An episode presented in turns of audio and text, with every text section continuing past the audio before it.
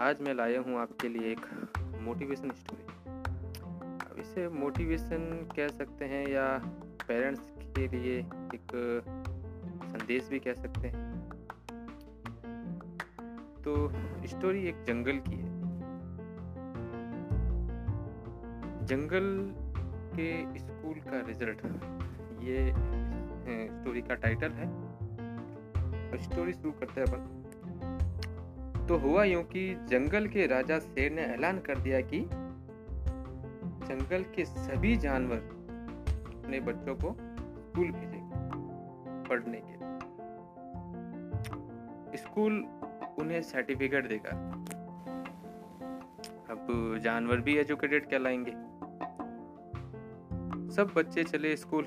हाथी का बच्चा भी आया, शेर का भी आया, बंदर का भी आया, मछली खरगोश, कछुआ, ऊँट, हाथी, जिराफ, सब, सबके बच्चे स्कूल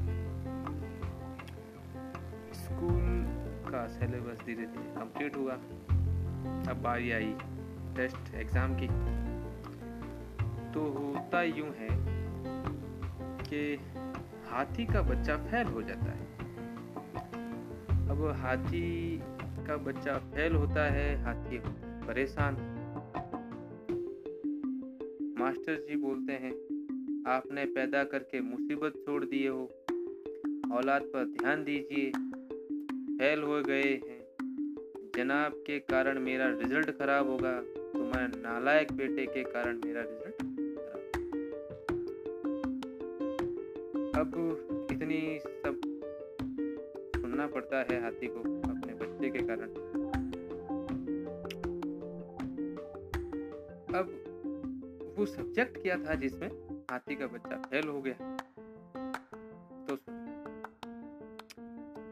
पूछा, हाथी ने किस सब्जेक्ट में फेल हो तो मास्टर जी ने कहा कि आपका बच्चा पेड़ पर चढ़ने में फेल हो गया। अब कहा करे? ट्यूशन रखवाओ कोचिंग में भेजो। अब हाथी की ज़िंदगी का एक ही मकसद था कि हमारे बच्चे को पेड़ पर चढ़वाने में टॉप करवाना।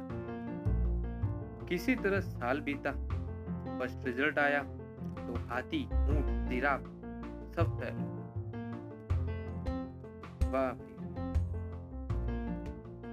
पर एक था था कोई जो इस सब्जेक्ट में टॉप कर गया। वो था बंदर का बच्चा। बात हंसने की नहीं, बहुत ही गहरी है। प्रिंसिपल ने स्टेज पर बुलाकर मेडल दिया। बंदर ने उछल उछल के कलाबाजियाँ दिखाई। गुलाटियाँ मारकर खुशी का इजहार किया। उधर अपमानित, महसूस कर रहे हाथी, ऊँट और जिराफ ने अपने अपने बच्चों को कूटना शायद आप समझ गए होंगे कि कूटना क्या होता है। हाँ भाई, वही जो सबके माँ बाप करते हैं, बच्चों के फेल होने पर। नालायको इतने महँगे स्कूल में पढ़ते हो, तुम्हें ट्यूशन कोचिंग भी करवाए, फिर भी आज तुम पेट पर चढ़ने में फेल हो गए। सीखो बंदर के बच्चे से सीखो, कुछ पढ़ाई पर ध्यान दो। फेल हालाँकि मछली भी हुई थी, बेशक स्विमिंग में फ़र्स्ट आई थी, पर बाकी सब्जेक्ट में मास्टर ने बोली, मछली से आपकी बेटी के साथ अटेंडेंस की प्रॉब्लम मछली ने बेटी को आँखें दिखाई। बेटी ने समझाने की कोशिश की कि माँ, मेरा दम घुटता है स्कूल मुझे सांस ही नहीं आती। मुझे नहीं पढ़ना इस स्कूल हमारा स्कूल तो तालाब में होना नहीं, ये राजा का स्कूल। तालाब वाले स्कूल में भेजकर मुझे अपनी बेइज्जती नहीं कर मछली की माँ समाज में कुछ इज़्ज़त रेपुटेशन है मेरी, तुमको इसी स्कूल ना पढ़ाई पर ध्यान अब बात आती ऊँट हाथी जिराफ ऊँट हाथी और जिराफ अपने अपने फेलियर बच्चों को। कूटते हुए हाँ भाई, वही, कूटते हुए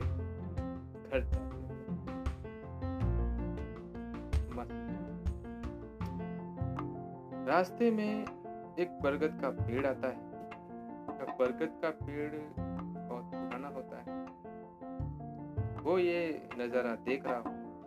भाई हाथी, ऊँट और जिराफ अपने बच्चों को क्यों पूछता है वो?